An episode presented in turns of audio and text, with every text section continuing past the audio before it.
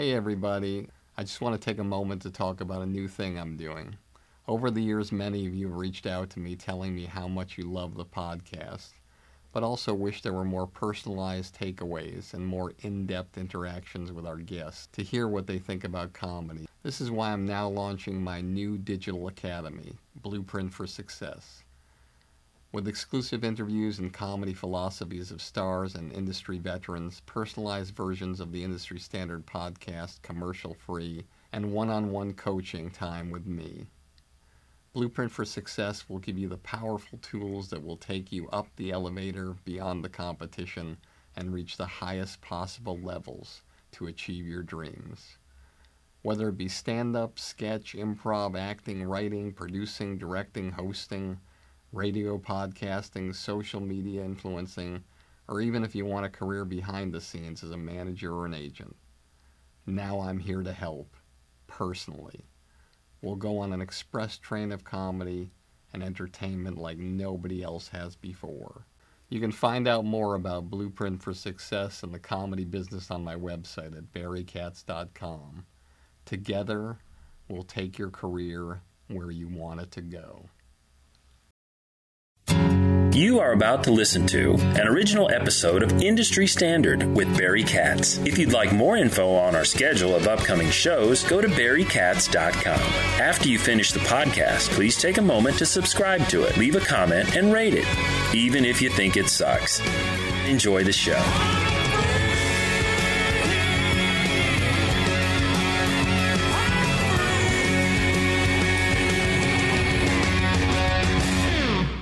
Welcome back to another episode of Industry Standard with me, Barry Katz, live in Malibu on location. Very excited.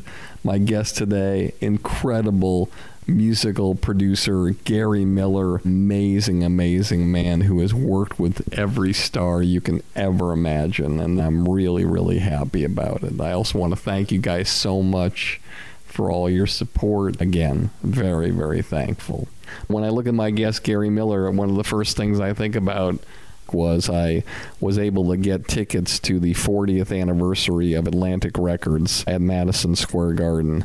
I believe was 1986.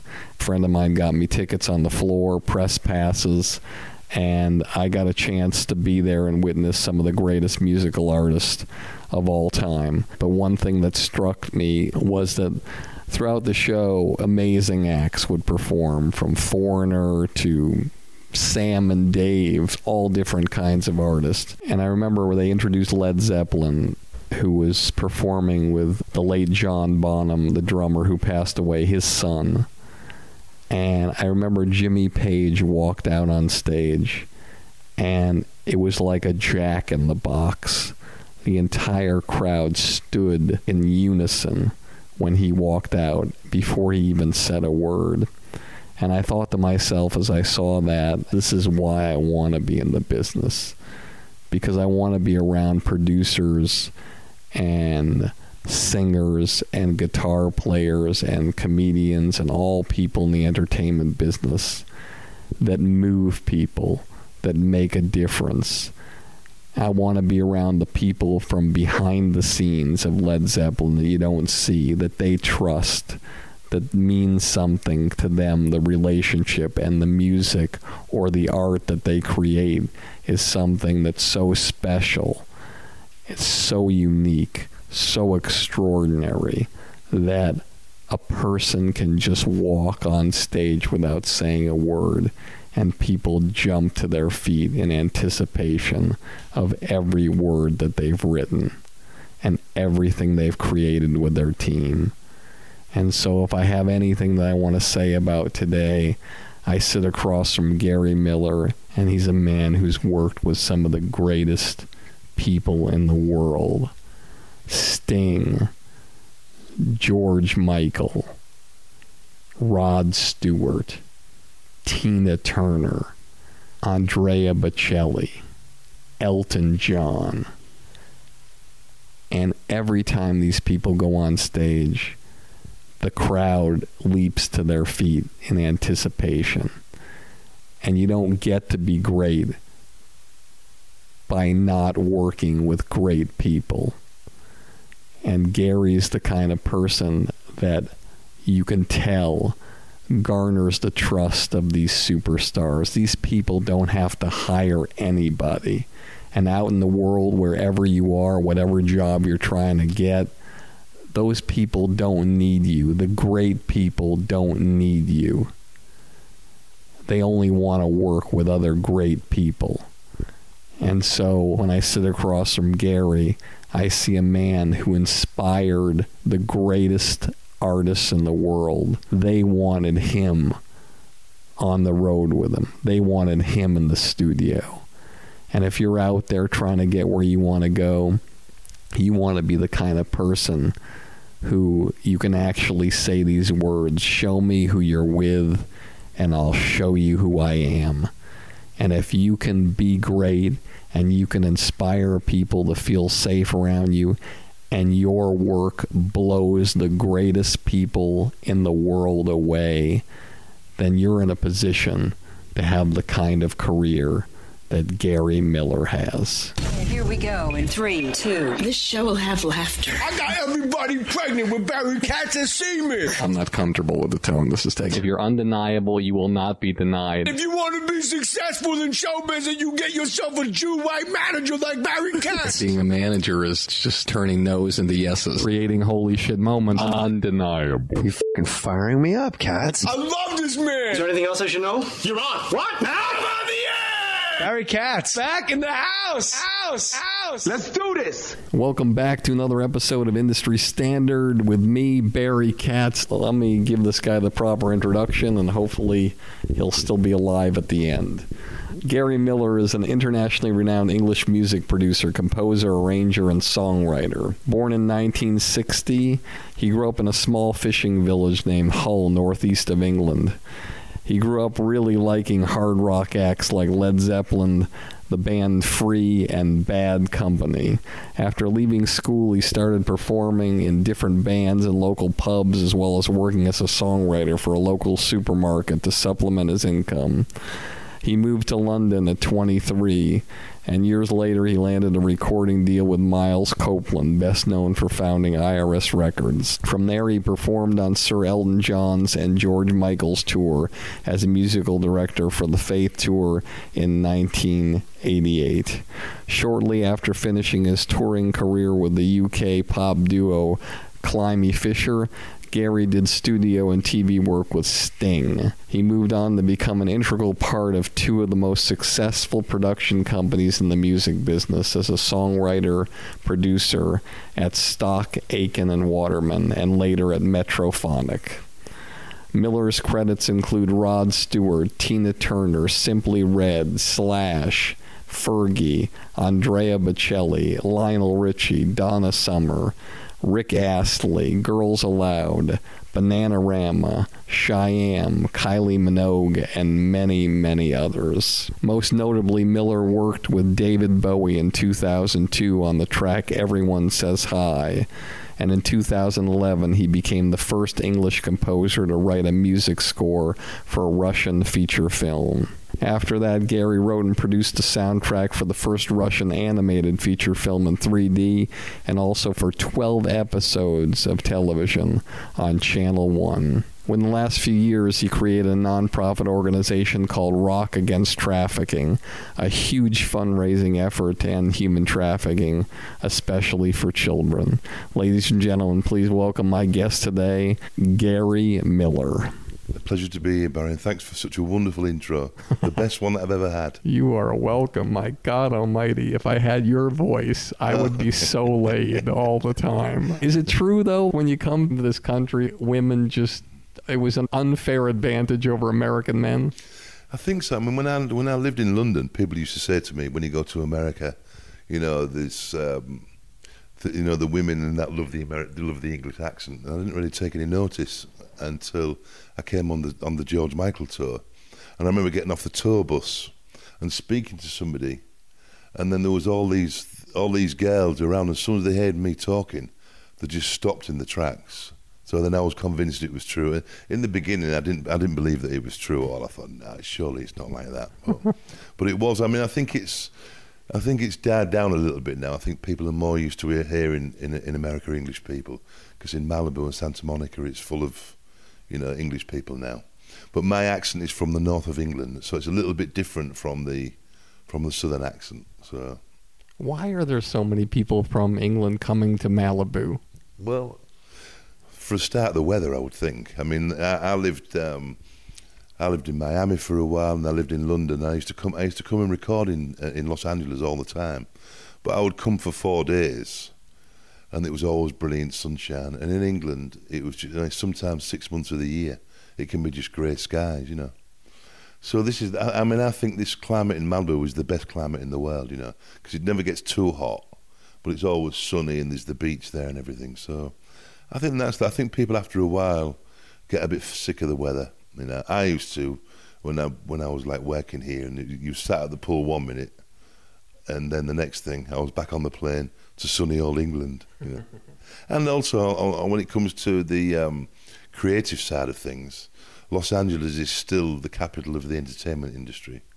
So when you're doing what I do, you you, you just you have to follow where it where everything is really. You have to be on site, I think, when you when you're doing stuff. I'm here in this beautiful house of yours in Malibu, and back of me is a grand piano, several guitars, and a drum set. Your neighbors must violently hate you. Actually, it's surprising, really, but they don't because the house there next door is a is a spare house, so nobody's ever there, um, and it goes right down to the bottom of the garden there, and then there, fortunately, it's an old friend of mine lives there, so we've had four piece bands here, and, he, and it's and it's really really good. I don't get no complaints whatsoever. I just bought my son an electronic drum set, so he's slamming away and I can't hear anything. And then I put his headphones on. It feels like I'm listening to Van Halen. I know. Yeah. Well, the great thing about the technology today is that you can have a full band, and that you can rehearse through headphones in a place, so you don't disturb anybody, and it sounds really good. You know. I was in your recording studio here and I saw the equipment you had, and it appears to be the same huge, massive board that people have been using for 50 years. Hmm. Hasn't the technology updated and changed, or is it still the same? No, the t- technology has changed so much. I mean, it's just, but they created that, but like everything's on the computer now. But that, but what was happening? People was using just like a mouse and a click, and um, so they so they made that which which that actually controls the computer. So every every function on the computer, that board connects it. It's, it's, it controls it. Sorry, not connects it. And um, but things I I mean. I like the big the big board, but I mean you don't actually need that these days. Are there music studios that you've been into recently where you walk into the music studio and you're looking around and the guy's just in a room with a laptop? Oh yeah, I mean it's it's I mean you'll have you'll have a laptop and and even the the new desk that's out now that does more than that one is four foot square. It's really really small. You know, the technology is unbelievable now. What you can do. Has the technology saved you an enormous amount of time, or is it still the same amount of time it takes? It's just a smaller piece of equipment. No, it saves a lot of time. I mean, when you think when you used to record, you know, you'd you the tape on the tape, you'd play the tape, which was really, like two inch tape, which was really expensive. You'd, on a two inch tape, you'd maybe get three songs, but you'd have to press play. You record, you get something wrong, you have to wind it back, wait for it. Here now, it's just a case of pressing the button. So it's speeded up recording. The only thing is, is what's what's happened is lots of different plugins have been developed. So rather than before in, a stu- in studios you'd have um, two or three reverbs, now you've got an endless amount of. So you can spend or waste a lot of time going through certain reverbs that look really good, but you know to get. But there's only certain ones that I use, which are usually the older ones that still sound the same. So it can. It, it's it's a double-edged sword, really. It can it, it can be really quick, but it can be a long. T- it can be, take a long time when you're going through certain patches on keyboards. You would have to go. You know, sometimes before you'd have a certain patches, and but now you've got thousands. So you'll you'll open up a new keyboard program plugin, and you just got thousands of, of different sounds. So it's and if you want to go through all them, you can spend a lot of time just searching for this one sound. You know. what do you do when you're working with Bowie for let's say 6 months and then you get the call, "Hey, this person wants to work with you on their next album and it's a big paying job. We know they're not Bowie.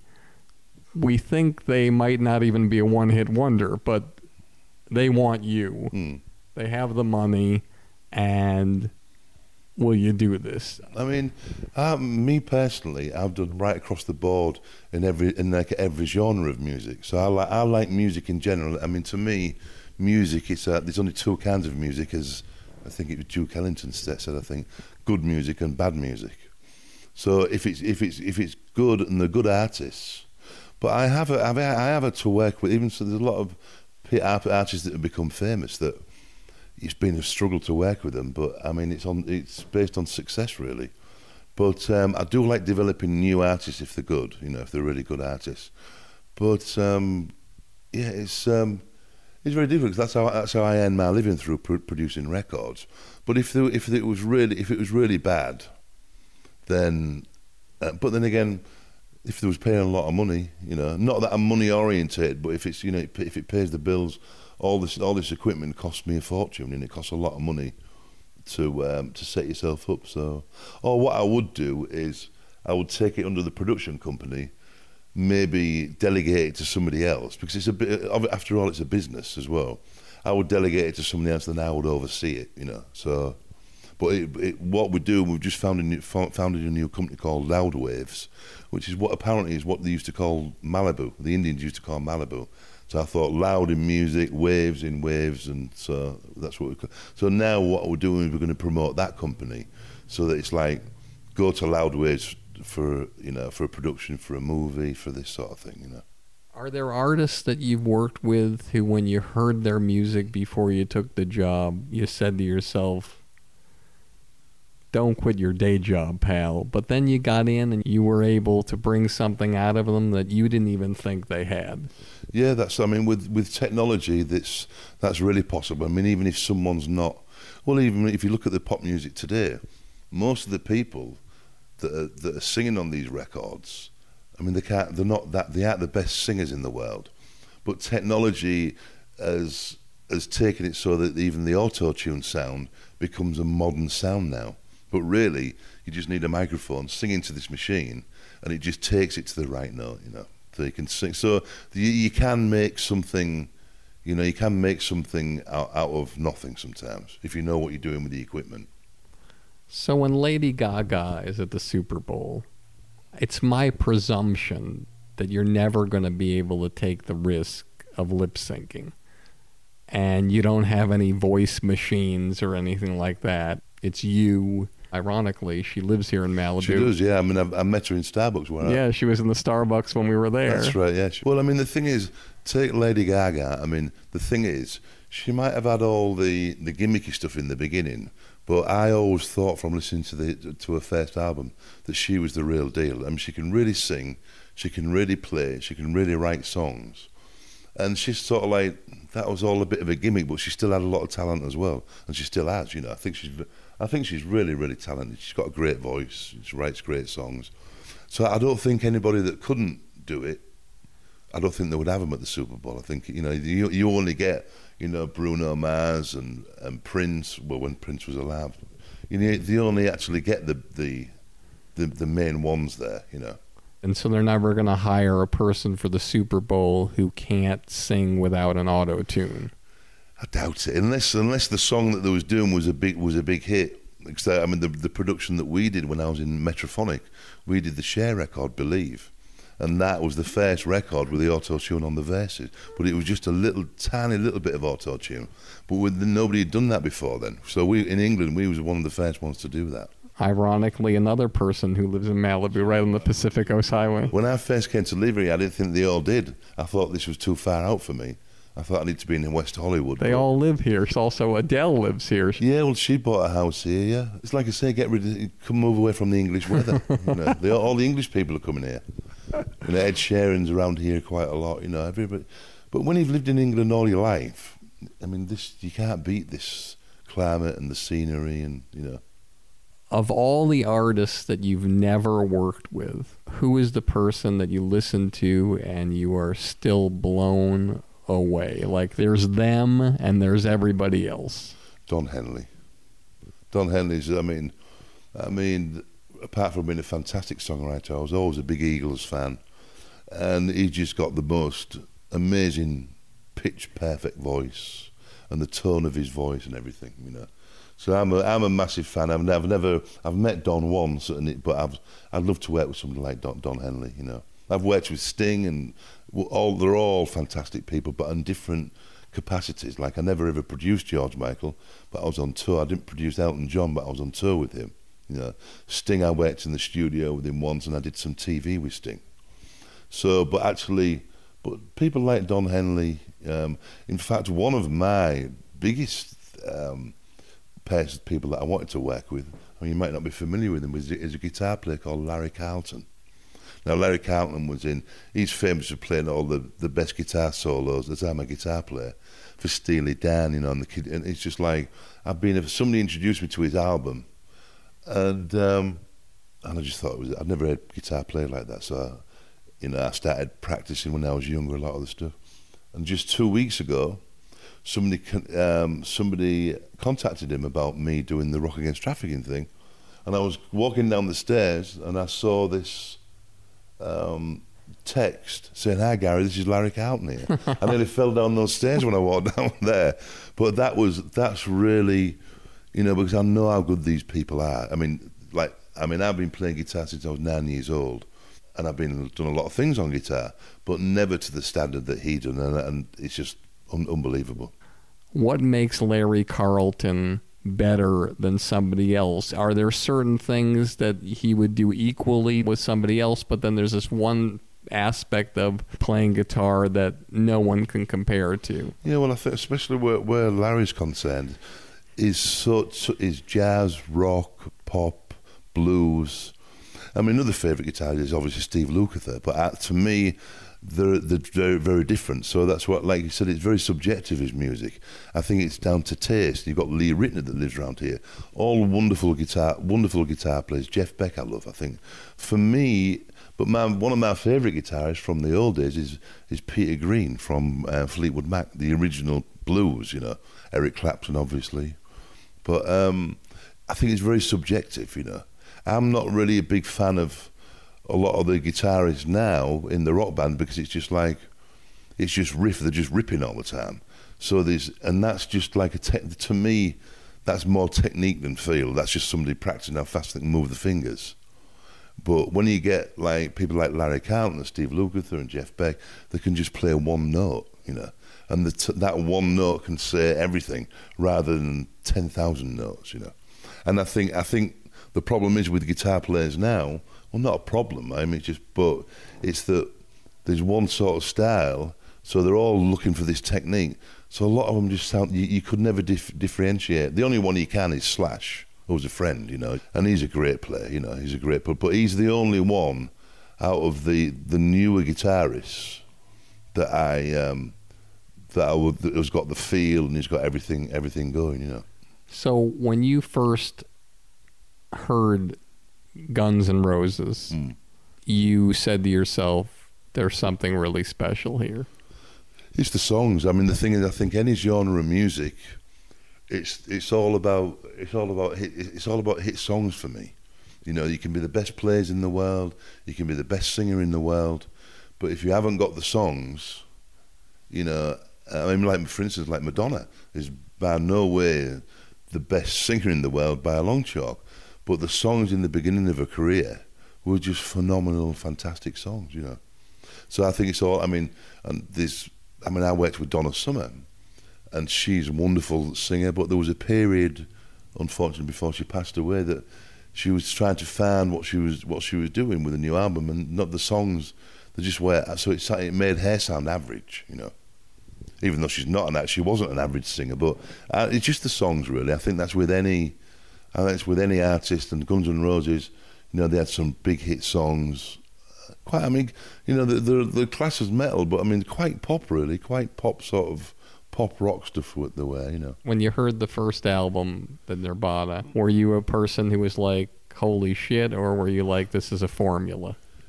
No, I was, I was. I mean, the thing is, I was never. I mean, even though they were great, it was that's never that wasn't my sort of cup of tea, really. That sort. Of, I mean, I came back, and they always say that usually, through through your adult life, you usually still like the people that you was brought up with, and I was brought up with Led Zeppelin and Free, you know, and Bad Company, and all that all that stuff. Um, Whitesnake, I liked in the rock things, but um, so I've tended to everything I hear rock, is I, I just can't help but compare it to Led Zeppelin.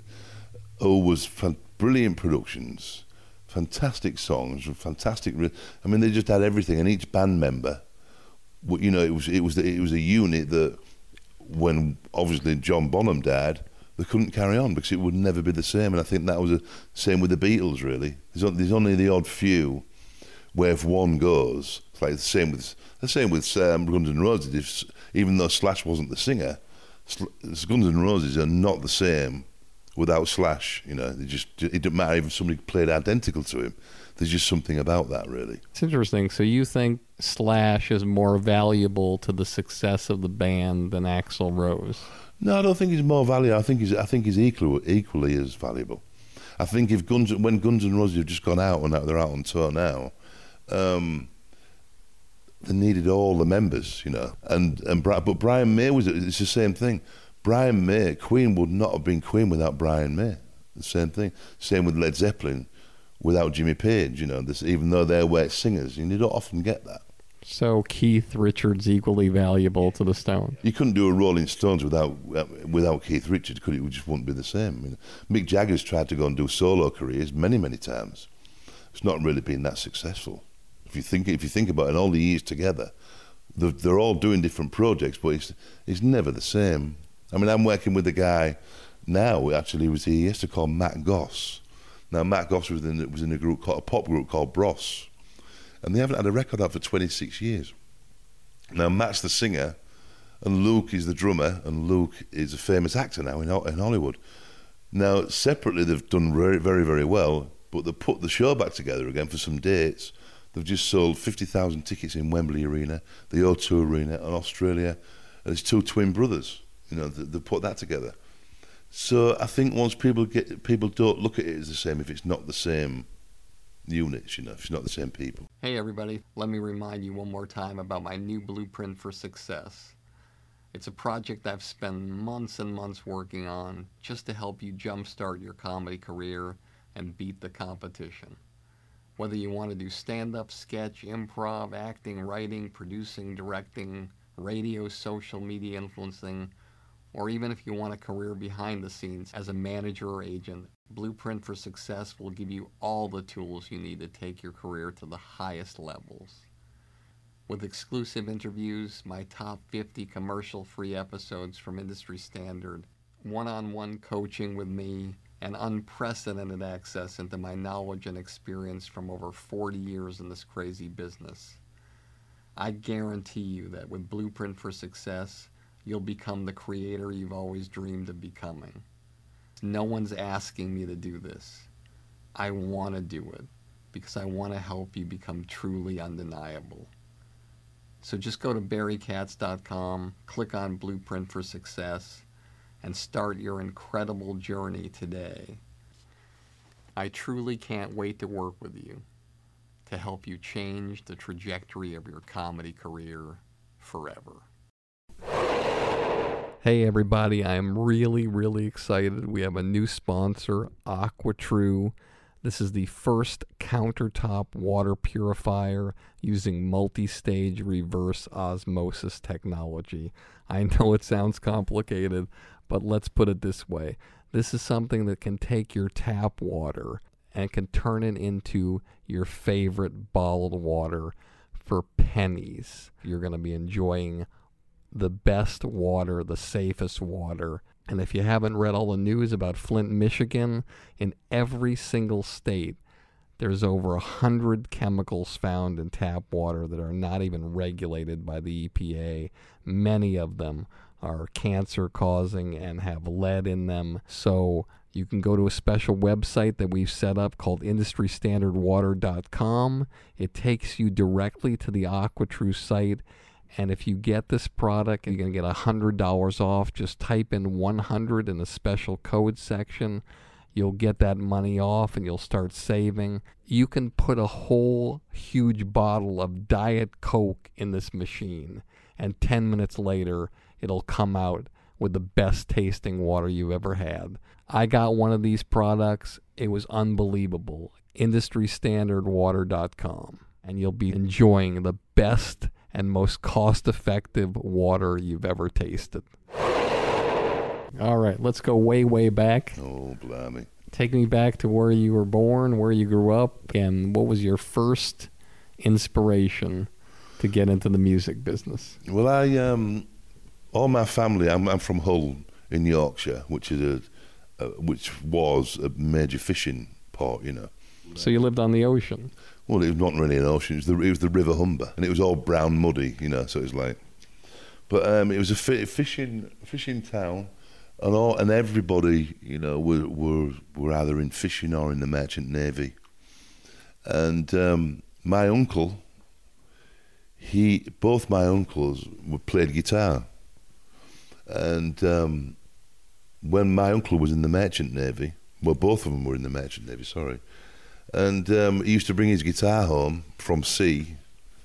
And I was I still remember just it being too big to put on my knee, so I had to have to lay it down flat and play with one finger. And that's that's how I actually started because that, and my uncle was in a band before he went to sea when he was young. He was in a band playing pubs, so I was I was around it from, and they used to rehearse in my grandmother, grand, grandmother's living room, so I was around it from I can't remember a time when I haven't been around music. So therefore, then I, we, all the family lived. I mean, my mother lived across the road from my grandmother, from her mother. So we all lived li- literally walking distance. When my uncles they used to be at sea, so they'd be away for months at a time. So then they would come back home, and then the parties would start. You know, and there was all a lot of there was a lot of entertainment going on, music playing, you know, and things like that all the time. So when did you feel like you actually could play guitar? How old were you? I think I was about nine years old. I think nine years old. I think my uncle taught me um, "House of the Rising Sun" by the Animals, which everybody you know plays. Is that the easiest song to learn? Because everybody seems to learn that. It's just I don't know why it is, but yes. So that was the first one that I remember. Apart from playing the guitar with just one finger, where I was just messing about, you know. What age did you realize? Holy shit, I'm fucking good. Well, I think when I was about um, 13, 14, and because I, I mean, I practiced all the time. I mean, or I, I put records on and learn guitar solos. And the minute I woke up and I used to go to bed with, I mean, just practicing all the time, you know, because that's all I wanted to be was a guitar player. That's that was all I was interested in at the time. So I would practice and practice for hours on end, and and and there, at that time.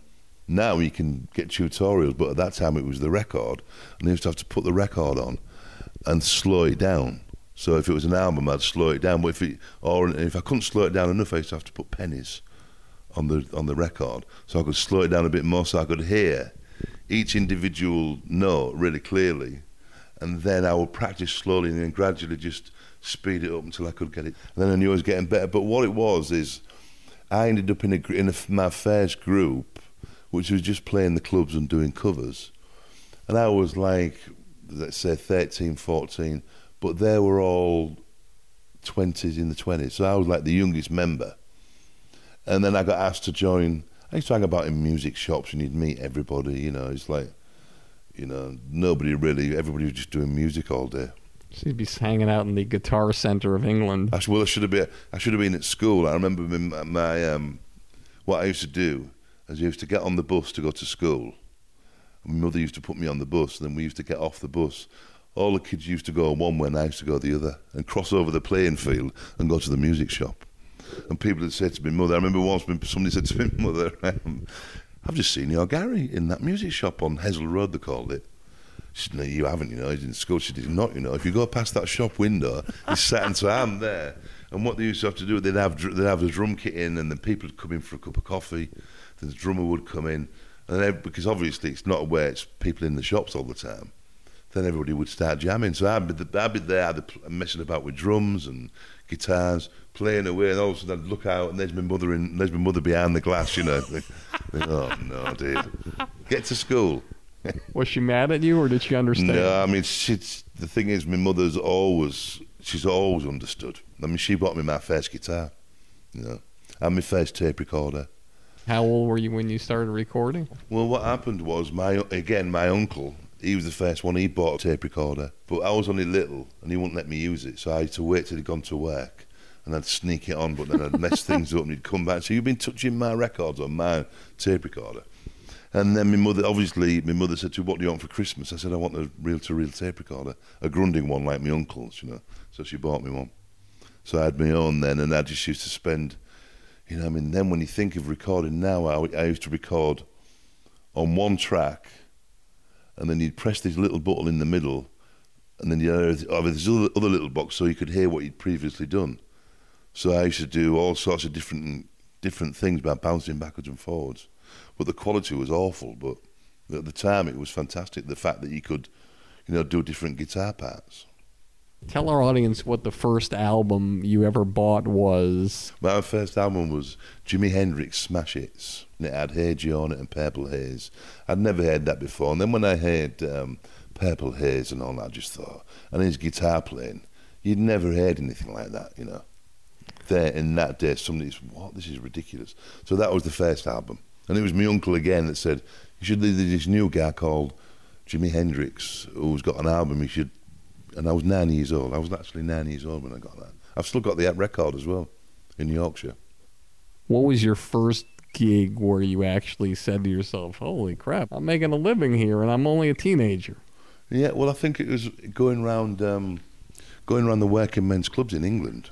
Because obviously, I started when I was 13, 14. What's a working man's club? Oh yeah, you don't get them in America. It's like a, it's like a social club where they used to have um, artists on or comedians, you know, and in the northeast of England, it's from Thursday, Friday, Saturday, Sunday, lunchtime, Sunday night time, they always had entertainment on.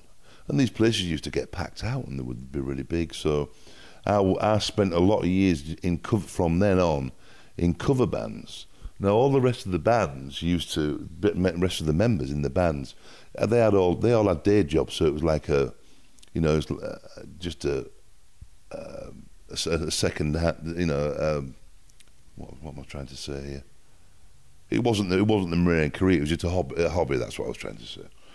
And um, basically, when they used to work during the day, I, I'd earn enough money doing the doing the gigs. I didn't have a family. I was only young, so I didn't need to sort of like feed a family and do, and, and all this stuff. So I didn't need as much money. So rather than me me looking for a job, I had enough money to to survive. So I'd just stay in all day and just record and, and play play and write and try and write and things and practice. And then I'd go to then they'd pick me up and then I would go to the gig on the night. What kind of money were you making as a teenager on the gigs? It was pretty good, you know. Um, I think maybe um, few hundred, few hundred a week sometimes. And then you'd go, and then which is pretty good then. And then you go away on the Thursday, and then you, if the better the band were, the better the gigs you got. You'd get, a, you'd get, a, end up getting a good following, you know. Your parents let you go away as a teenager. Yeah. Oh yeah. Yeah, they did. Yeah. But I was never one to get into problems or because I was it kept me away from trouble. But we all know the lead guitarist and the lead singer. After every show, there's always girls. Well, that was, that's when the problem started. How did you, as a teenager, handle these older girls wanting to sleep well, with you? Well, it was fantastic. well, well, that's the thing, and obviously, and it gets like that. And you 15, and when you're 15, 16 as well, going to that, and you're going in, and you're, it was quite, if it was a good band, which I, there were always good bands, you know, good cover bands. You know, we got quite a good following and got good names, and but the girls didn't know you were 15, did they? no, no, no. But the 16, you got to remember that 16 is the age of consent in England. It's not like 18 here, it's 16, so you was fine, you know. So tell our audience the first experience you had with a woman that was based on you playing. It was funny, but it was on the very first gig that I did, and that's what got me going, I suppose. It was the first gig in Withernsea in England. And you're how old? I think I was thirteen, I think. But the thing is with me, I mean, I'm tall, so I've and I've always been tall for my age, anyway. So you know, even though I was thirteen, I, I most probably could have passed as something seventeen or eighteen, you know. But I always remember really clearly, and it was just like, um, and she seemed like a she seemed like a woman. I mean, she was most probably only in her twenties, maybe. I can't, you know, I can't really remember. But um, yeah, just meeting her and going in the dressing room, and uh, the rest is history.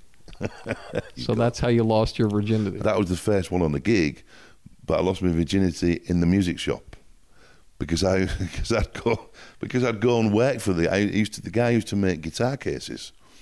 So there was uh, there was um, so I used to wait for him on the weekends and I'd earn a little bit more money there like that. But I had the keys, and I remember I was I was going out with this girl, and we was where the shop was. How old was she? I think she was sixteen. I think. So we went in. I had the keys. I said, "Let's go in here," and that was it. My God Almighty! I've never met anybody who lost their virginity in a Sam Ash. it was, yeah, it was. But it Sam Ash though. well, the thing is, when you're younger as well, like that, I mean, more if you're a young kid, that that that day, that's all you think about, isn't it? It's just like all your. I remember just the thought of bending somebody over a keyboard in the guitar center just doesn't seem Good fun though. How did you avoid getting these girls pregnant? Well, I didn't actually. Some of them, some of them did get pregnant. You know? In So- fact, I used to look at them. In fact, I used to think, well, if I look at somebody, they're going to get pregnant. One, you know. So um, So you have many children that you don't know of. no, I don't think I don't think a lot. But I mean, I've got I have three children now from three different women and grandchildren. You know.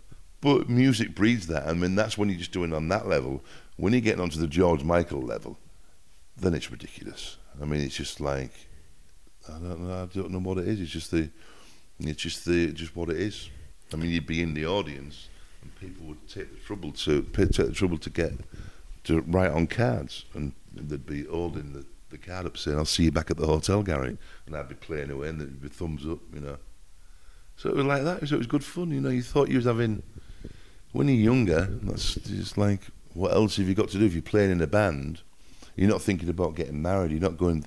You know, it's just girls, isn't it? It's just girls and George Michael was kind of an anomaly when he first came out and you were watching his videos and they were so sexually charged. George obviously was living an alternative lifestyle. Yeah. But when you're working with him and you're on stage at Wembley or Madison Square Garden or wherever you were hmm. and these women are throwing their panties on oh, stage yeah. and writing numbers or whatever were you laughing to yourself thinking these people have no idea that this guy isn't on their team Yeah, it was quite funny sometimes when you think of the audience was ninety five percent women, and and his, uh, but George played to all that. I mean, he was such he was such a, a professional and such a great musician, a great singer performer. I mean, he just knew at the time. uh, It, I don't. I think if I think when Wham first came out and all, I, I don't think there would there would have been as successful for some reason because he he was such a sex symbol and the, and the whole image with the faith image with the leather jacket and the jeans and it was quite a macho sort of like image that he created, you know. when you first meet with George or his people is that ever discussed like look this is the image this is what I have but I'm not this person but you have to sign something you will never ever It was never spoke. It just never spoken about. I mean, for a start, when he was when he was with George, I mean, he didn't appear gay, he wasn't really camp or anything like that. And I mean, sometimes now when you see some of his dance routines, you look back and you think, well, yeah, obviously now. But at the time, you so you had no idea no, when no, touring. on the on the first turn. but all these women are coming back and you notice that he's not bringing them back Well, he, I mean, he couldn't go. I mean, the the thing is about George. I mean, that he was so successful in that area, but he couldn't go out. He was just. I mean, his life wasn't his own anymore. From that faith tour, he was just. He was bigger than any artist on the planet. He couldn't go out. He couldn't go. If if there was everything, even till the, till the time he died, there was still camping on his outside his house in London. He couldn't do anything, and it was. You, you, once you become a public figure, it's all when you're a teenager and you're having a laugh, but it's different. But when he come as big as he did, that's why he wasn't very, he wasn't happy. I mean, he never toured for ten years after the Faith tour, because even though he was so successful, I don't think I don't think the bloke could breathe. It's like, and, and, and quite a he was quite a shy person as well. So it's not as if he was it was like Boy George who was re- was really flamboyant with it all. George is quiet and he's pretty shy and he's a he, he was always a very serious musician, you know. So it, it was entertainment and his career was I think it was more important. He didn't have to go and dress up or do this. He wanted his music to be taken seriously, and it was. And it was taken very seriously from from sort of like day one, you know. So take our audience through your first big break where you actually were playing with somebody who had made it. George Michael, the Faith Tour. How'd you get the gig? Well, just by chance. What it was is um, I went to Wembley Arena, and a friend of mine was playing in the support band, supporting a big English group called Five Star that was like the equivalent of the Jacksons. So I went there, to, and he was playing in the support band, and um, Deon Estus, who was still friends now, who, was, who we work together now still, and Deon was George Michael's bass player in Wham, you know, from, from day one. And um, we happened to go backstage, and Wham had finished, and there was, and I just got talking to Deon, and we was backstage. Said, We're going to go on tour, you know, with this Faith tour. And I went, and he just said to me, "Would you like to do it?" Because I knew it, it aired of me from, you know, I mean, remember I was 27 back then. I'd been living in London. I was 27 when I did the Faith tour. So I'd been I'd been around about and doing sessions and things like that, and guitar and keyboard sessions. So I was I'd got myself a little bit known in the London circuit, and um, I just was backstage, met Deon, who was like a big celebrity then with Wham and everything like that. And he just said, "We're going out on tour. I need this, you know, I need another keyboard player. Would you be interested?" So, so I said, "Yeah." So that's how it started. It was just by it, was, it was just by being in the right place at the right time, so, which I think is really important. But that's why I always say to people, don't start thinking you're going to do this when it comes. You've got to do it now and prepare down the road. Because, you, the thing is about music, you never know what you never know when's going, when anything's going to happen. Nothing. You, you, you, can't just plan it and strategize it and go, we're going to do this, this, thing, unless you're going to spend a couple of million dollars and, and, pay everybody to make it successful. So it's a case of hard work and and making yourself available, networking and, stuff like that. So it was basically that, really. What was the inspiration for you to leave performing live music and becoming a producer? Well, because, like I said, I, I got spoiled first time round I wasn't enjoying it as much roaming around the country, and also it was after you've been spoiled. There's only ended up a few gigs you can do. I mean, I could have carried on doing that and just searching for gigs, and like like a lot like a lot of people were. But um, I got offered the job with Stock Aitken and Waterman with Pete Waterman, and I had to think then it was less money, but I thought, well, these are people that have, are writing songs that they were so they were the most successful production team on the planet, you know. And I thought they were having hit record after. At one point, we had from number one to number ten in the charts. Top ten songs written and produced by Stock Aitken and Waterman, the organisation. I don't know what was in that ten, but we did You Spin Me Round, Dead or Alive. We discovered Rick Astley, Never Gonna Give You Up. We wrote and produced all the Rick Astley stuff. Um, we discovered Kylie Minogue.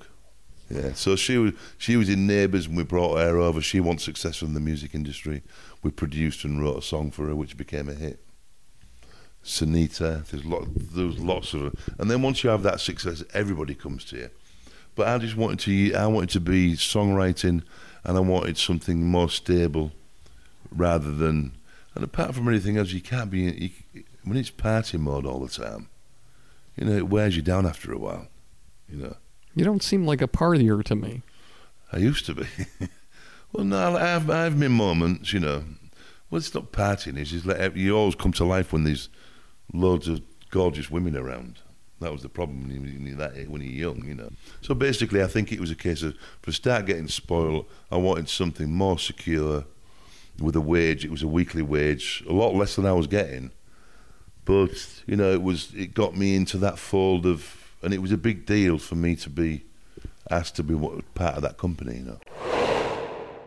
I want to talk to you about this amazing documentary that I worked on called I Killed JFK. It's centered on a man who has been in prison for 30 years, who's the only person in history to have admitted to killing John F. Kennedy. He started as a runner for the mob in Chicago, and he was hired to drive two hitmen from that city around Dallas. And he ended up being the guy on the grassy knoll who took the fatal shot that killed John F. Kennedy. His story, the footage, the interviews, never been seen before. You can't find them anywhere except on this documentary. Go to ikilljfk.com, look at the trailer, buy this documentary, and everybody who does go and get a copy of this special, I'm going to choose one person randomly and I will invite them to a live podcast to be there in person with my guest, be able to meet them, ask any questions they want. And if they're not from this area, I will Skype them in and it'll be something you'll be privy to before anybody else gets to hear the podcast. So go to ikilljfk.com, pick up this documentary. I guarantee you it will blow you away. All right, six degrees of separation. I'm going to mention a name, and I want you to tell me any great story that comes to mind. David Bowie. Well, David Bowie, for a start, is all his band, Ziggy Stardust, were all from Hull, where I was born in Yorkshire. Mick Ronson, um, Trevor Bolder, the bass player, and Woody Woodmansey were all from Yorkshire. They're all Yorkshiremen. Johnny Cambridge, who was the, was his first drummer, you know, they I used to hear all these David Bowie stories all the time. So I, I had I had a connection with David Bowie from just because his his band were fr- ended up being friends of mine. You know, the biggest thing for me when uh, with he was doing this album, the Heathen album, and we had, the, the production company that I was with had just got a consultancy deal with Tommy Mottola at Sony, and David had just signed to Sony, and done Tony Visconti was doing the album, but they decided there was no, they didn't think there was a single on the album, so they approached our production company with a rough demo that David had done, and said, "Do you think you can do anything with this?" And it was like, so obviously they asked me to get involved. And I did, and it was, it was it ended up being his biggest selling single for 20 years from the Let's Dance era, you know. Hmm. Everyone says hi, they called it. And the next thing was it is he was he was playing at the Hammersmith Odeon in London. When I actually went there to saw him to see him perform, and then he actually played the song that I produced. Now, I didn't do it with his band. I did all the music myself because I got the, I got all the stuff and we did it in. I did part of it in London and then things were done in New York. So I got sent the stuff. So I played the guitars and the programming and everything like that. And usually when somebody does something loud, I, I thought he'd maybe just do a different arrangement on it since it was live, but he didn't. They did it and they copied all my parts, bit of note for note, which was fantastic. That was a, that was one a big highlight for me, you know. And obviously the other one was working with Sting when I was in the studio. Didn't expect Sting was to, to come, and he did, and he turned up at the studio, and that was a that was another big one. But that did the David Bowie thing about getting something like David Bowie being the biggest biggest single, and then seeing him live doing, you know, doing what I'd actually toiled over. Yeah, there's nobody like David Bowie. You know, I don't think there ever will be because he, he never followed any patterns. He just, oh, from day one, I think he just did what what he felt like. I mean, he was a true, he was a true artist, you know, and it's he never followed any genres. One minute he was doing Ziggy Stardust, which was the rock thing. Then he went on to the Young Americans, which is a real soul thing. Then he went through the drum and bass stuff. Then he went through the really pop era, through of um, through uh, Let's Dance and things like that, which apparently he didn't like at all. He felt like he'd sold out then, even though it was his most successful thing. I think he felt that he'd sold out then, and then that's why he did backlashed against it, and then did the Tin Machine, which I wasn't necessarily a big fan of that. But I think that was just him just going right. I want to do this something a bit raw, and it's just lyrics and these songs and and just fantastic, uh, just a great body of songs. You know, I mean, even the the last thing that he did that it was that he died when he died, like, like Lazarus. I mean, and the and I don't know where. I mean, I write songs all the time, but I don't know where he would get his melodies from. He's just like, he's always. There was always something like the Lazarus thing. I'd never heard a melody like that before, and even the the artistic value with the dancers, they're very strange. You think you've not seen this before, you know. He always seemed to come up with things that you'd never you'd never seen before, and that you know that puts people. Because in pop music, you're always copying. Like a big hit comes out, and unfortunately, everybody wants a big hit. It's like, so what do what do you want? You've got a new artist. They've just signed to Sony or Universal. What do you want? And they're just going to look at well, Katy Perry or Cher or they don't say, well, let's have something totally different. They just want a hit record. Katy Perry. Hmm. Well, basically, what happened there was I was friends with a guy that was involved with a management company, and they had the records out, and that was like just a simple, started off as just a simple remix, really. And I ended up doing three of them, like California Girls, Teenage Dream, and The Alien. So that was just like a, a sort of like a remix job. I did my, I did some new versions of the songs that went down really well. I got all the vocals sent to me. That's the thing is nowadays, which is which sometimes it's quick, but sometimes it's a problem because you can work anywhere now. See, before when you'd work with people, you had to be in the same room. And you did this, but But don't the artists send you a note and thank you? no, no. I mean, a lot of them you do. You get up um, a relationship with them, but a lot today is like I've just done a Kiss record for Kiss. They wanted me to do. Um, I was made for loving you, which I did a dance version of I was made for Love for Doc McGhee and the management, and they loved it. But you know, the the band didn't know anything about it. So it's, so I just got um, Paul Stanley's vocal sent to me, and then I just built the track around his vocal.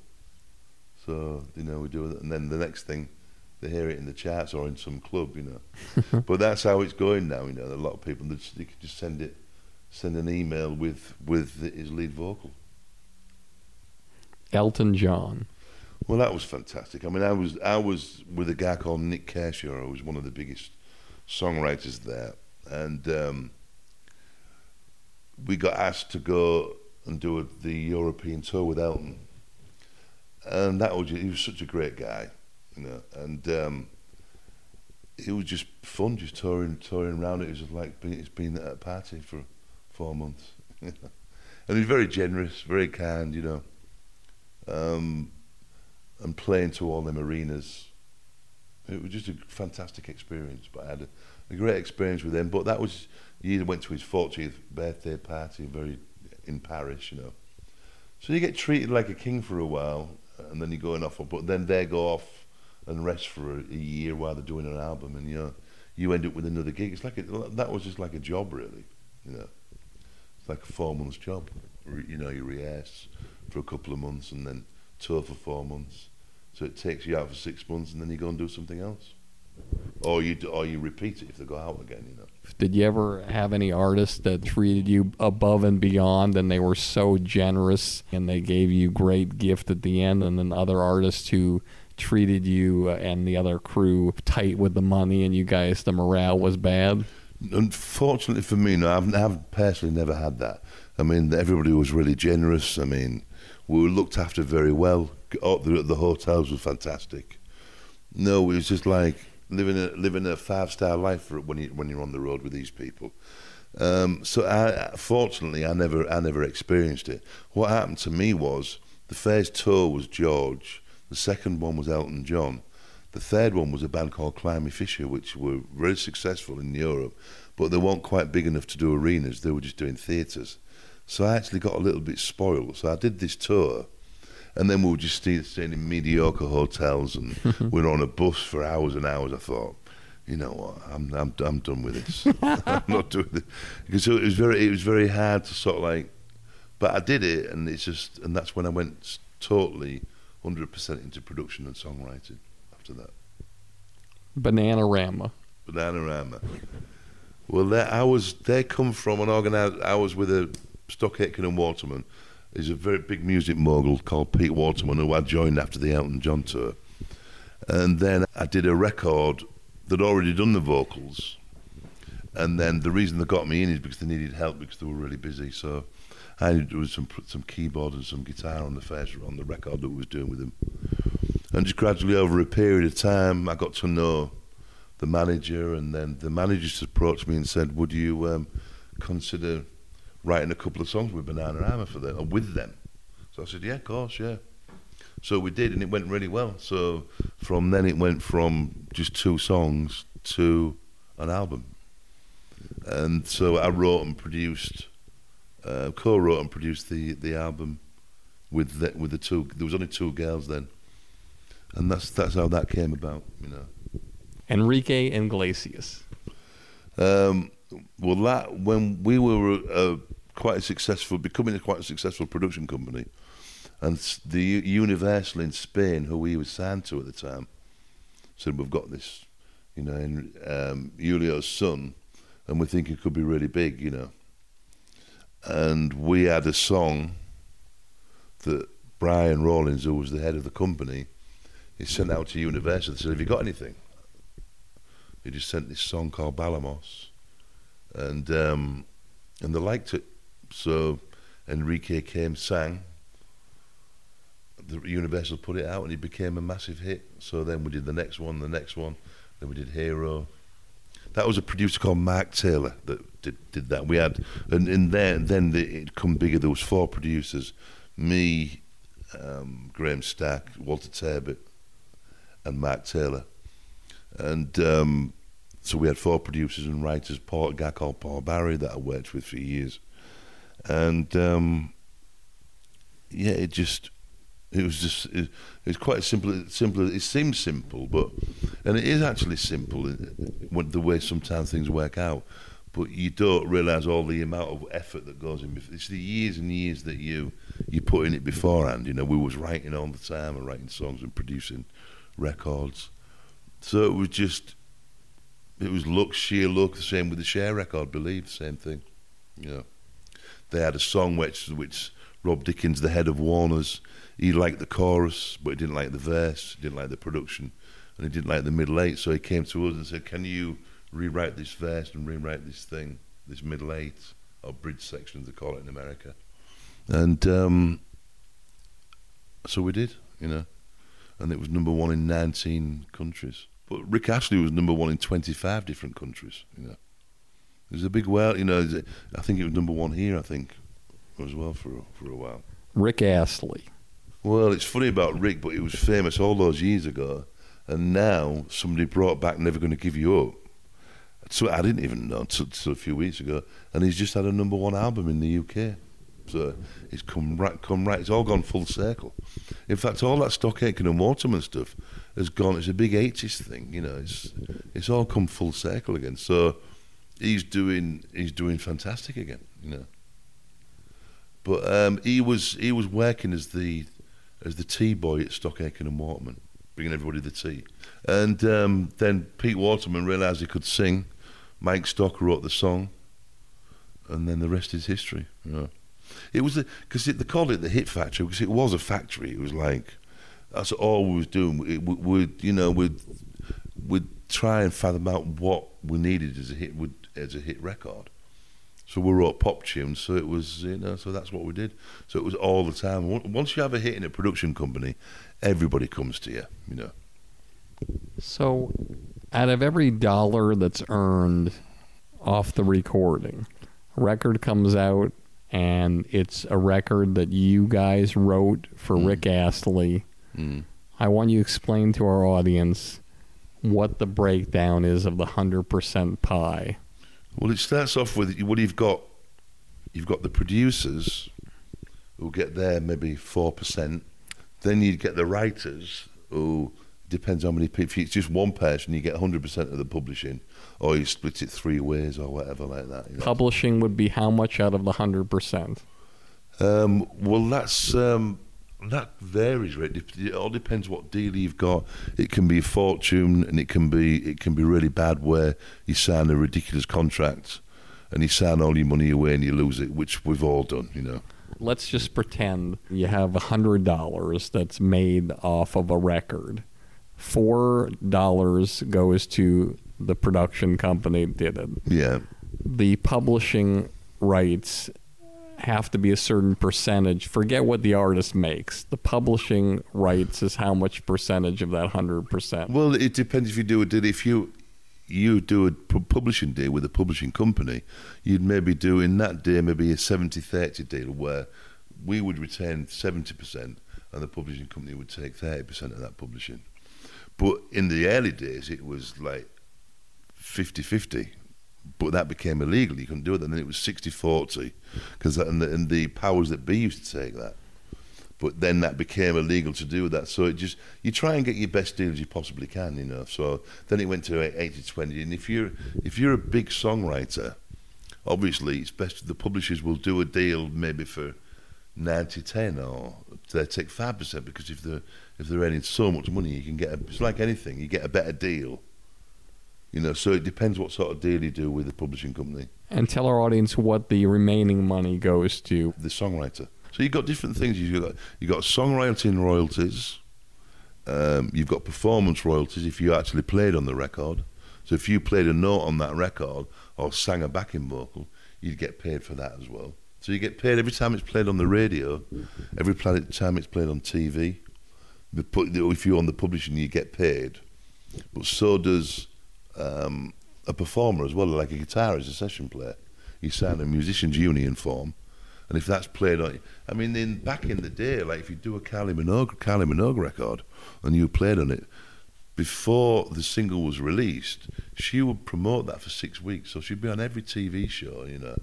And it used to, I mean, you could earn, you could earn just on just on performance royalties for the TV, in a week about three grand, you know, which is good. That's- Then then it would be six thousand dollars for literally doing nothing. You'd already been paid for the production. So you'd get paid for the performance royalties. So if you played on the record and you produced it, you'd get your performance royalties for playing it and your production royalties as well. So how is companies like Spotify and Apple Music taking money out of the artist's pocket? Well, because now, uh, you, the well, this is another thing with with a lot of stuff, is that in the day of the contracts, there was no such thing as streaming, just like there was no such thing as CDs when people signed the deals for these albums. So what the powers that be do is because when they was doing CDs, there was no streaming clause in it, so that's classed as streaming. So they're not paying, they're not paying anything out. This is what the big uproar is. They, they becoming. I think Spotify's maybe worth about 14 billion now, but they're not paying. But they they've made all that money through music, and they're not paying. They're not. They're not want paying out. You know, like ridiculous. But it was a loophole. But I think that will change. I think. So why are the artists supportive, some of them, of Spotify? Well, it, because Spotify's become the main thing now. It's just you know, but they're trying to change the. As far as I know, they're trying to change the rules. But Spotify is them because it's, it's all streaming. So the, I think the streaming laws are going to change, which will then, but then make it so that we can earn money again, big money again. Now, people like Spotify and then the powers that be, and all the tech companies, they don't care about that because they know if they get in for a couple of years, they've made all their money. Now, I think that's a lot of the policy. A lot of people want to form companies nowadays to get in and get out quick. So I th- uh, that's that's my feeling on it all. You know, so now now it's getting to the stage where they're going to make it expensive. They'll most probably go down the drain, you see. But they don't. If they're worth fourteen billion, I mean, who cares? They'll just do something else, like Napster. And what I think should have happened when Napster first came out, rather than all record companies fighting against it, they should have just bought the technology. Like the, and I think a lot of them have got smart. now. I think that's what they do. You know, anybody that's up and coming, they just want to take everything from them. You know. Sting. Mm. Well, Sting was um, well for a start. I well the first thing was when I did the TV. I was sent to in England. We when they was doing a TV show, which he was doing the Terry Wogan show, which is the equivalent of um, the Letterman show in England. and I worked, I worked for an agency, and what we used to have to do, if somebody was performing on TV that night, we used to have to go to in the studio during the day and supposedly re-record it, but that was just a union thing. We never did really. What we used to do was just to go sit there having a cup of coffee in case one of the the union men came round, Then we'd get paid a couple of hundred pounds, you know. So I walked in at Maison Rouge Studios in London, thinking that I was just going to sit there and have a cup of coffee and and uh, a chat with all, you know, and that's it for a few hours and get paid and leave. But then Dominic Miller, who was still Sting's guitarist, said to me, "Oh, Sting usually likes to come." And I'm thinking, "Oh, blimey!" You know, so with that, um, in walked Sting with his two kids, with his bass on his back, and he just introduced himself. I said, oh, "I was pleased to meet him," and that. So we did. So we just basically, so we basically got his bass out, and we just basically had a jam in the studio, and mic'd up and things like that. And um, when we'd finished, he said to me, Gary, what are you doing this evening? So I said, Well, nothing really. He said, Would you like to perform on the Terry Wogan show with me? So I was really excited and Yeah, of course. And then a lot of my friends joined his band afterwards, and I met him after that. And he's got a house in Malibu now. Slash. Well, Slash, when I decided to do this um, chari- this album to against child slavery or human trafficking, um, Slash was the first person on board. And usually with these artists, the first the question they ask, who else is on board? And then you say nobody. It's like, well, come back when you've got somebody. Well, why don't you be that person then? And Slash, I had, I had um, breakfast with him through a friend. I told him about what I wanted to do, and he just said, "I'm in," and he's been in ever since for the last four years. And he's a great, you know, there's, you know, there's a great, really nice guy. Does a lot for charity. Does a lot of stuff now. So that was really impressive, and they stuck. And you know, the, the rock against trafficking things, uh, it hasn't it's not been a smooth ride, but he just he's just stayed solid all the time. You know. How many recordings have you done? Now, 15 songs. But that album was released. It's not released yet because it's been, uh, you know, getting all these artists to perform and tying it all together is a long process. So it's finished now, and I'm just in the final mix stages. Are you allowed to say who some of the artists are on oh the yeah, album? um, I've got Slash, Fergie, um, Hart, Santana, Journey, Keb' Mo', Matt Goss, um, Beth Hart. Beth Hart. She won Star Search with a unanimous vote about 20 years ago when I was a judge on Star Search. And I've known her my whole life. And she is, I would say, the greatest non household name performer I've ever seen in my life. Totally agree with. We talk, I was talking to the manager. The manager came here last week, and we're talking about me doing some writing with her. I'm going to do. I'd like to do some some of that with her as well. If Janis Joplin were alive today, exactly, it would be Beth Hart. Yeah, yeah, she's wonderful, and and so I want to do some work with her. Um, Andy Fraser, who was the happened to be the bass player in Free, the band that I mentioned when I was young. Me and him became really, really close friends. Free had the hit song All Right Now. Well, he wrote All Right Now. So, and that was like, remember when I was eight years old, that was the band that I was crazy over. And I ended up being good friends with him, and he was partners with me in Rock Against Trafficking.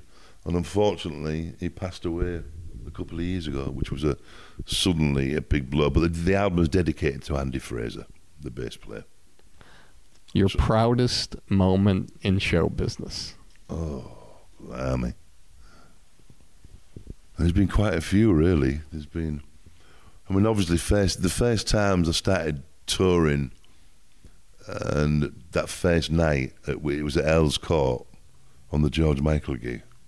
That was fantastic. Going to Madison Square Gardens with George, and then um, with Elton John, which was a fantastic night. We did. I again did TV with um, Nik Kershaw, the the, the Terry Wogan show, and Terry Wogan was um, so the equivalent of Letterman.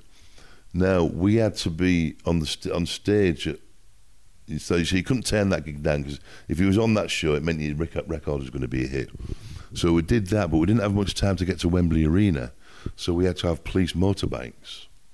And I remember I was wearing a yellow suit, a banana yellow suit, and we got on the motorbikes, and the police went on the on the pavements on the sidewalk, and we drove into Wembley Arena, the back up the ramp, took the helmet off, and then they put my guitar on, and we went and started performing, which we, we just we just made it, you know. So there was that. That was fantastic, and then um, Sting, obviously, all, all the big hand on the on the writing side. It was Donna Summer. Pete Waterman said to me, um, you know, he said uh, we've got just out of the blue. So we've got Donna Summer coming in on Thursday, and I need three songs. Bye. that was it. And off he goes down the stairs, and I'm stood, stood at the top of the stairs at the studio. I said to him, Pete, yeah, but what? Like what? This is, this is Donna Summer coming in, you know. Oh, you just, I'll leave it to you. So, so we, me and my writing partner Paul Barry, we just started slogging it out for the next three days, and she actually loved it when she came in. She loved the song, and she performed it live right up until she died. She used to perform it on the song all the time. So that was another good one. Meeting Don Henley was another highlight. Um, and just recording, I mean, Slash and, and the fact that, you know, producing people like Slash and Journey, you know, for this album has been incredible. You know, it's been it's been really, really good. Glenn Hughes is on it as well from Deep Purple. So there's a lot. There's a lot. Or Rob Thomas, I should say as well. Matchbox Twenty, all done fantastic, phenomenal jobs. You know. Your biggest disappointment in show business and how you used it to fuel yourself to the next level. Oh, the biggest disappointment. There's been lots. It's hard to actually think because I think that's what that's what the music business is. It's it's a roller coaster. One minute you're up there, and everybody wants you, and then it's just then you're in the gutter again. It's it's been like that all my. It's it's not it's no easy. I mean, the thing is, I don't know anything else I couldn't do. But it's the thing sometimes. I, I wish there was something else I could. When them troughs come, but you just have to keep working hard. But um, there's been a lot of disappointments. Obviously, you you do records that you really like and you want them to be successful, and nobody's bothered. You know, trusting people. You know, musicians are known for getting ripped off, and producers. Um, I see records now that are still being sold that I did. Um, uh, they've been sold since 1992. I don't get a penny from it. So there's a lot of things like that goes on, you know, still. But the rest of it has been quite. I've been quite blessed with it all, really, and and um, I've had a real. One thing I, have been fortunate is that every time everything I've done, I've set out to do, I've actually achieved. You know, one one way or the other. Not easily because you know people think that they don't realise how hard the Beatles worked for five years before they even had a record deal. They were slogging it up the motorway in, in Hamburg in a van, all four of them sleeping in one room. You know, people don't people are spoilt these days with it, with American Idol. They think it's all glitz and glamour, and they want to be famous just like that. And I don't I don't believe there's no such thing as overnight success. Yeah. What advice would you have for the young person growing up in a small fishing village in a country far, far away who has a dollar and a dream and wants to do something special and wants to be an expert in their field, not only like you have in the performing side, but also behind the scenes to have the kind of career that you've had? Well, I think I think it starts with persistence, really, because I mean, it's you just you know, you just work so hard, and, and, it's one of them things where you're up all night doing it. It's quite addictive, his, his music. I mean, and I it's funny, but I discovered only about maybe three years ago that it's not about getting the hit record, it's the actual process. It's, it's an art, so it's like, and I remember feeling really depressed one time in in Malibu here, I was, you know, and I was in the back, I was in the backyard, and I thought, just feeling a bit miserable, a bit low. And then I went into the studio, started doing a song, getting something, not for any reason, just started doing some things. And I felt instantly my mood just changed. So then I realised, well, it's the it's the process. It's the process of doing music. Even if you're never successful with it, you should you should always strive to that because it's just a fantastic it's just a fantastic thing to be able to do. Even if you're never successful, It you know, it's just it's just so enjoyable be creative and everything. But I think if you want to be really successful, all you can do is just just keep going. And you're going to fail, and you're going to fail, and you're going to fail. Everybody does. I have done many, many times. You do, you do what you fail all the time, but you just got to. Keep, I think you just got to keep going and be persistent, and obviously just work really hard. I mean, it's, it's, it's that's the problem with today. Everything looks like it's so easy. You know, with YouTube, everybody wants to be famous. They want to be a, a TV producer. They want to be a record producer, songwriter. And the thing is, I think it's just consistency and just hard work and, and practice. You know, just you've got to keep going.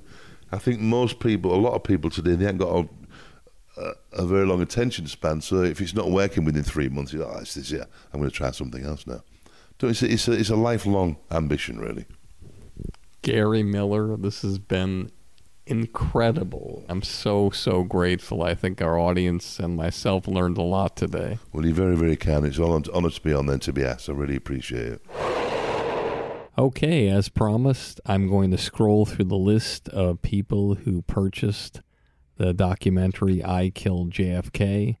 It's an amazing story about the only man in history who has admitted to killing JFK. It's an incredible documentary, and you can get it at the website ikilljfk.com. You can see the trailer, and it's truly incredible.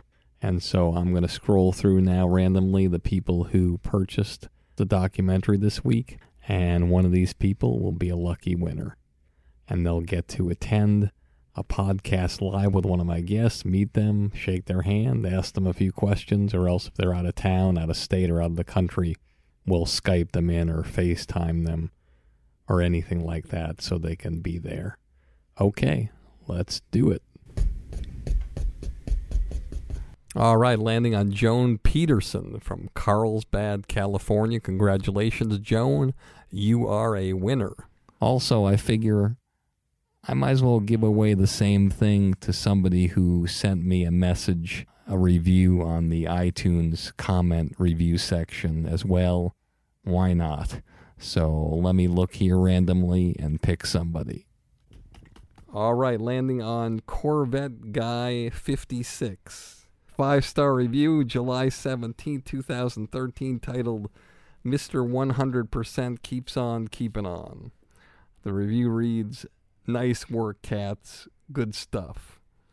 Okay, short and sweet. Thank you, Corvette Guy 56. Congratulations. You are a winner.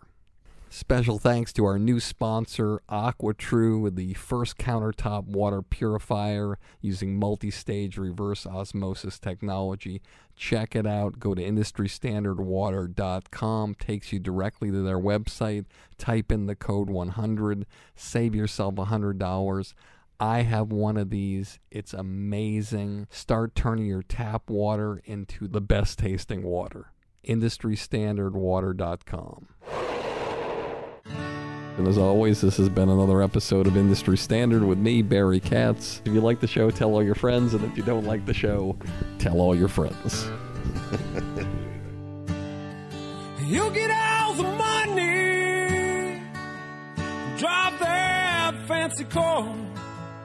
All the people love you, cause you're going far. Life is for the dreamers, they have all to gain. It's never quite over till it all feels the same. You pick your own poison, dig your own grave down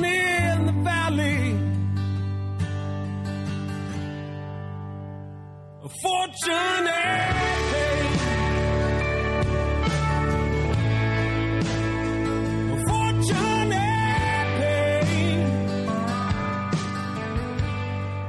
Thank you for listening to Industry Standard with Barry Katz. If you'd like more info on our schedule of new episodes, which will be available for download every Monday, or how to reach Barry through Twitter, Facebook, or email, go to barrykatz.com. Before you leave, please take a moment to subscribe to our podcast, leave a comment, and rate it, even if you think it blows. Thank you for your support and have a great day.